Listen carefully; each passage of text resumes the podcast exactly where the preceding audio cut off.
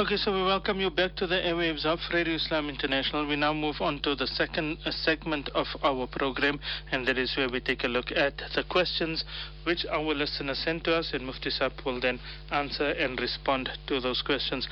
Mufti Saab, so there's a question here that reads Am I allowed to use any gold plated dishes and spoons? Bismillah ar-Rahman ar-Rahim. So with regards to dishes and uh, utensils, Hmm. uh, there are different scenarios in this regard. Uh, we know that something that is gold and silver, uh, it is not permissible to use that. But- And this is prohibited by the hadith.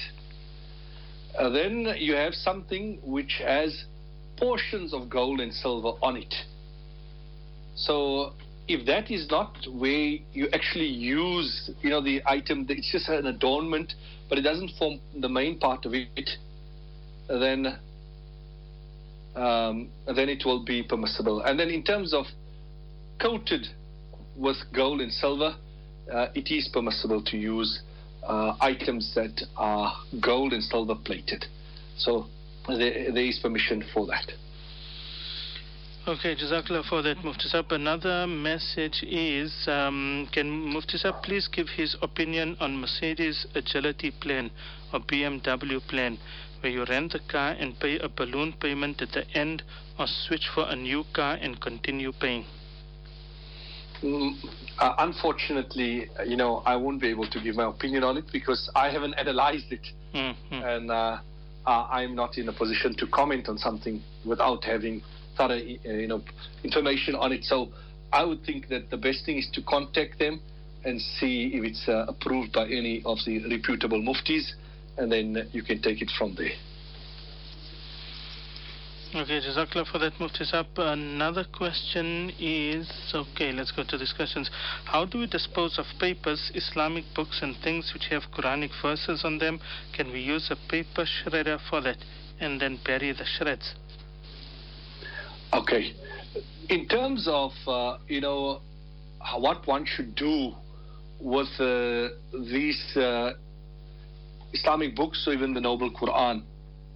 So in the old days, you know, the ink used to get washed off.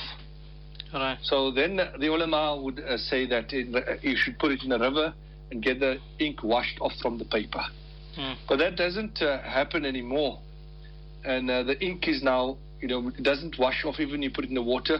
So therefore, the better thing to do is to bury these things in a place where nobody walks. Mm. And uh, uh, you should put maybe wrap it in a cloth if it's Qurans, Mushafs, or Islam, uh, you know, uh, has the names of Allah and things like that. To put it in a cloth, or even put some wood over it and bury it in a place where people will not walk. That is how you should, uh, you know, dispose of this. Okay, Jazakallah for that. Mufti Saab, another question is okay, so this is a bit of a lengthy question. Let's go through it. The person says, I have subscribed to a limited internet connection package at home. The monthly rent of the package is 79, so they're giving the, the prices in dirhams uh, for 150 hours, beyond which the extra hours will be charged at a certain rate. My usage is more than 150 hours every month, but my bill is always coming 79 dirhams every month.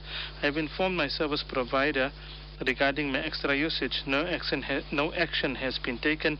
Please advise whether I can continue with my current plan or should I upgrade according to my usage, in which case I need to pay more. The onus is on the service provider to collect their money. And uh, in this case, you know, you've done your best to try and notify them. They haven't charged you, so this is negligence on their part.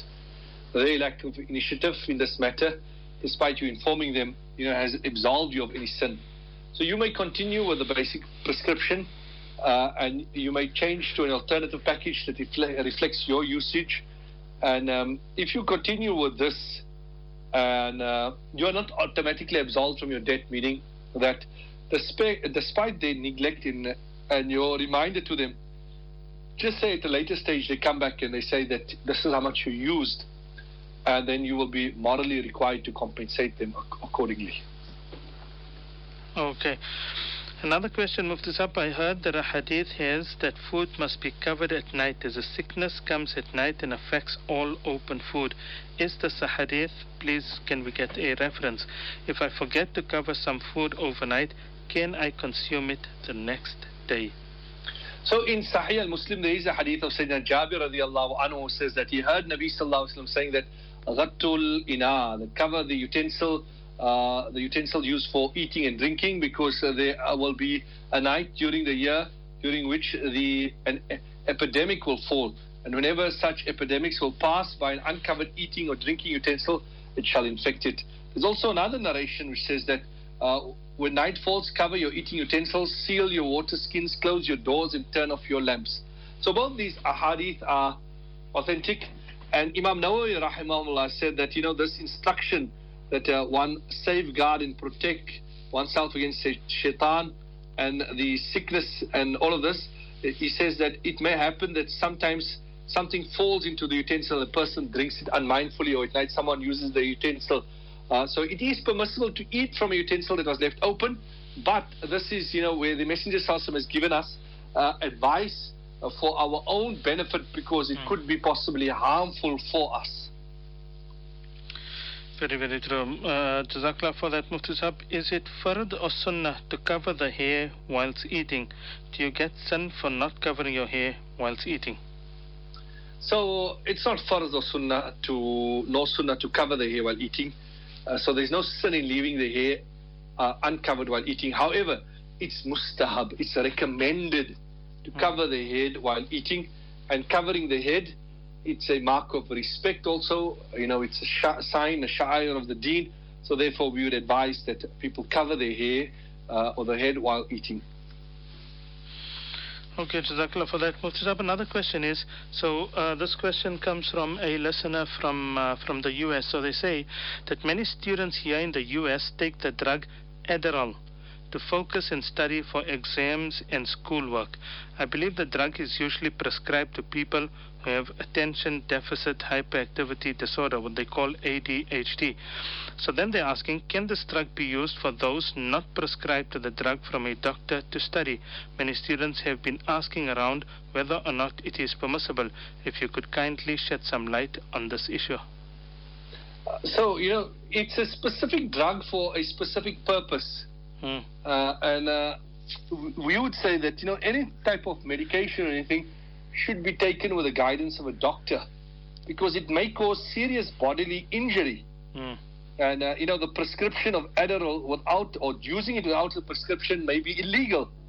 So, therefore, الضرورة تبيح المحظورة you know الضرورة تتقدر بقدر الضرورة necessity is confined to its need so therefore, we would say that you shouldn't be taking this for the purpose that people want to use it for studying and things like that. Uh, we are bound to uphold the laws of the country, uh, which are not contrary to the Sharia, and as such, one should endeavor to respect and follow the laws of the country. Okay, Jazakallah for that. Another question, Mufti I would like to know with regards to leaving an Islamic will, what exactly is the legal ruling? Is it wajib, is it fard, or is it sunnah? Okay, so depending on your circumstances, uh, to make a bequest of your fidya for mas salah and fast, and mas zakat and hajj, that become or a debt that you owe to someone, that is wajib. Uh, and an important point to bear in mind is that only one third of the estate can be utilized for paying the fidya mm. and mas salah. So that is a wajib uh, will. Then you have a mubah will, a bequest made for a wealthy person without the intention of reward. Then you have a makruh will, a bequest that is made for a fasik or open transgressor, and a mustahab will, where a bequest, in a bequest made, you know, uh, you know, just for for the sake of uh, mm, uh, benefiting people. So it will be wajib only when there are outstanding dues, and other than that, it will be mustahab. Okay. Please advise whether I can do contractual work for retail supermarkets such as Pick n Pay, Checkers, etc. The work will, involve staff training. These outlets do sell alcohol and other haram products. Please advise if my earnings will be classified as halal. Yeah, so if you're doing staff training for retail supermarket, which requires uh, that you know individuals are trained and taught on certain things and their responsibilities, then that is fine. That doesn't affect the fact that, you know, these supermarkets do sell items which are haram, but this doesn't affect you in the way that you are rendering a specific service to them. Okay. Can sadaqah or charity money collected in the masjid be deposited in a bank to be used at a later time for needy, or it has to be in personal possession to give to needy? We have five accounts with charity as a separate account. All transactions are made through one running account. If we need to give charity to the needy, we need to first transfer money into the running account and then write a check. Is it permissible to give charity in this way?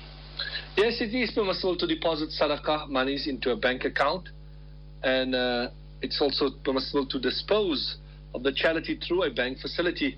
However, one should be careful that the amount is not contaminated with bank interest, and uh, it's not necessary to have physical possession of the money to dispense it into sadaqah. Meaning, you don't have to physically give it if you make a transfer or e-wallet or any other modern way of transferring money that is fine and it, uh, the sadaqah will be fulfilled. Okay, Mufsab, another question is how uh, how to perform such sajdatul tilawa. What happens if I have years of such sajdatul tilawa which I didn't do? Is there qada for it?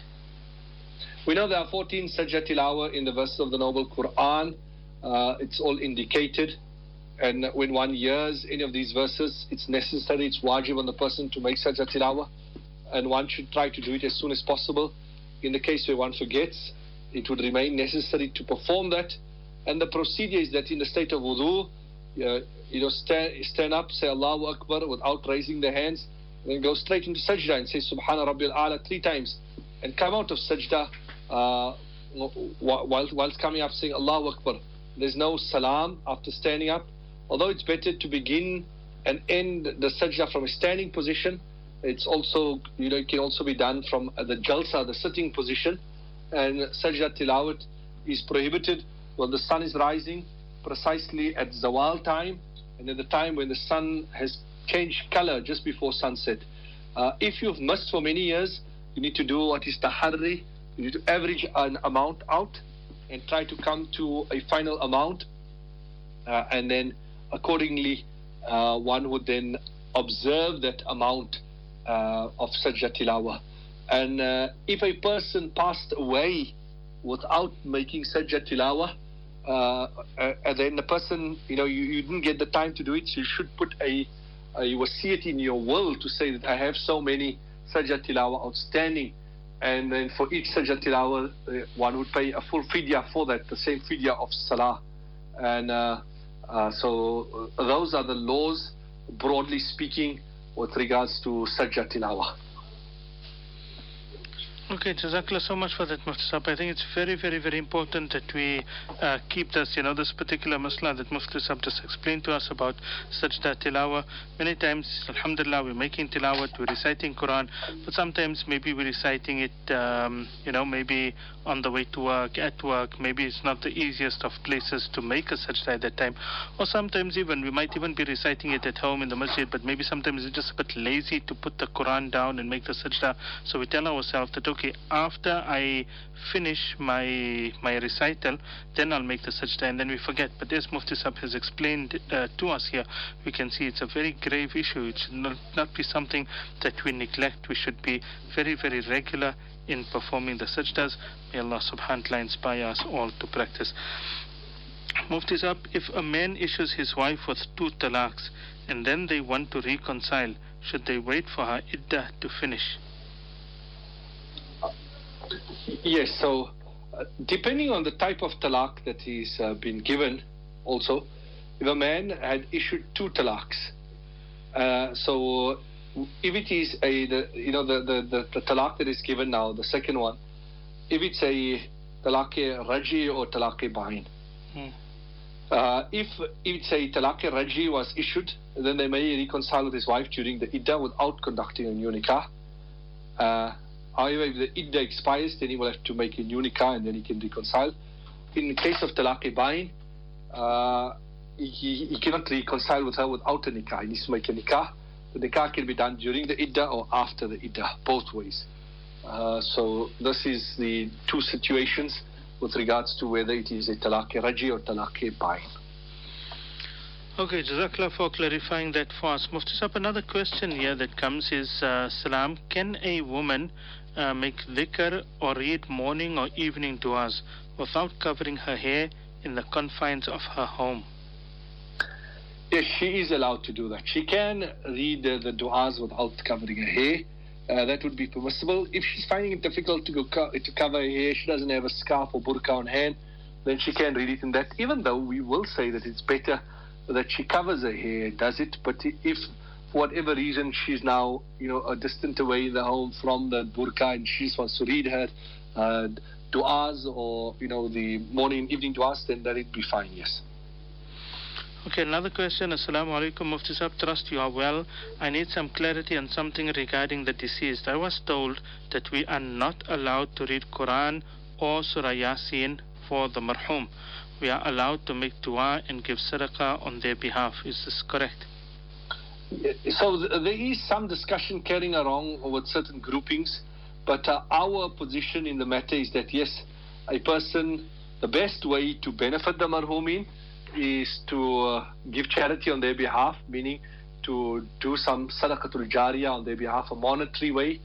Uh, in terms of recitation of the Noble Quran, and in terms of uh, performing any other good deed and sending the reward to them, there are some who are against this, uh, but uh, our viewpoint is that it can be done.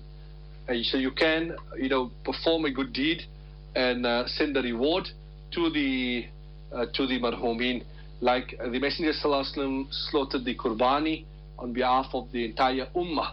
So that way, you know, any other good deed that could be done, and then the reward is sent to the marhumin, uh, whether it is Surah Yasin or it is uh, any other um, act of uh, you know that is done. However, when it comes to the marhumin, we shouldn't then gather specifically on a spe- on a specific date with the intention of uh, you know coming together to send uh, a reward to the marhumin. So sometimes people have a specific gathering on the 40th day or the 10th day or three days, and they say now we're sending isalu sawab for the marhumin. Uh, it should be general so that to avoid, you know, when it comes to the aspect of bid'ah, uh, the main thing is what's a person's belief with regards to something. And when we consider something binding, which is permissible, then that is when that thing becomes a bid'ah. So gathering at a specific date, uh, you know, that is the problem uh, when we uh, gather at a specific date. But in general, it is permissible for us to send isalu sawab to the marhumin. Okay, Mr. let's take a look. There's uh, there's actually another question that has come through now. Um, because, you know, Mufti was speaking about the sajda tilawa. So they say, Salaam alaikum, is there qadha for sajda tilawa not done in Taraweeh Salah? So they say it was last year when we went for Umrah, not knowing it was a sajda, we thought it was ruku, and we were confused. Only afterwards we realized what happened. But it was too late as the Imam already began tilawa again. Please advise. Jazakumullah khair. No, if the sajda was not made in salah, there is no qada for it.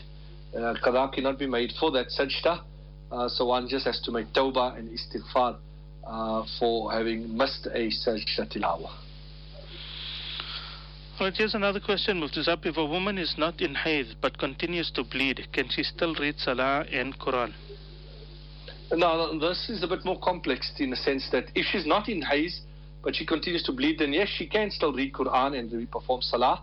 She should just ensure that, uh, uh, you know, she makes her wudu. So if the bleeding is continuous, then obviously she'll be a ma'adur.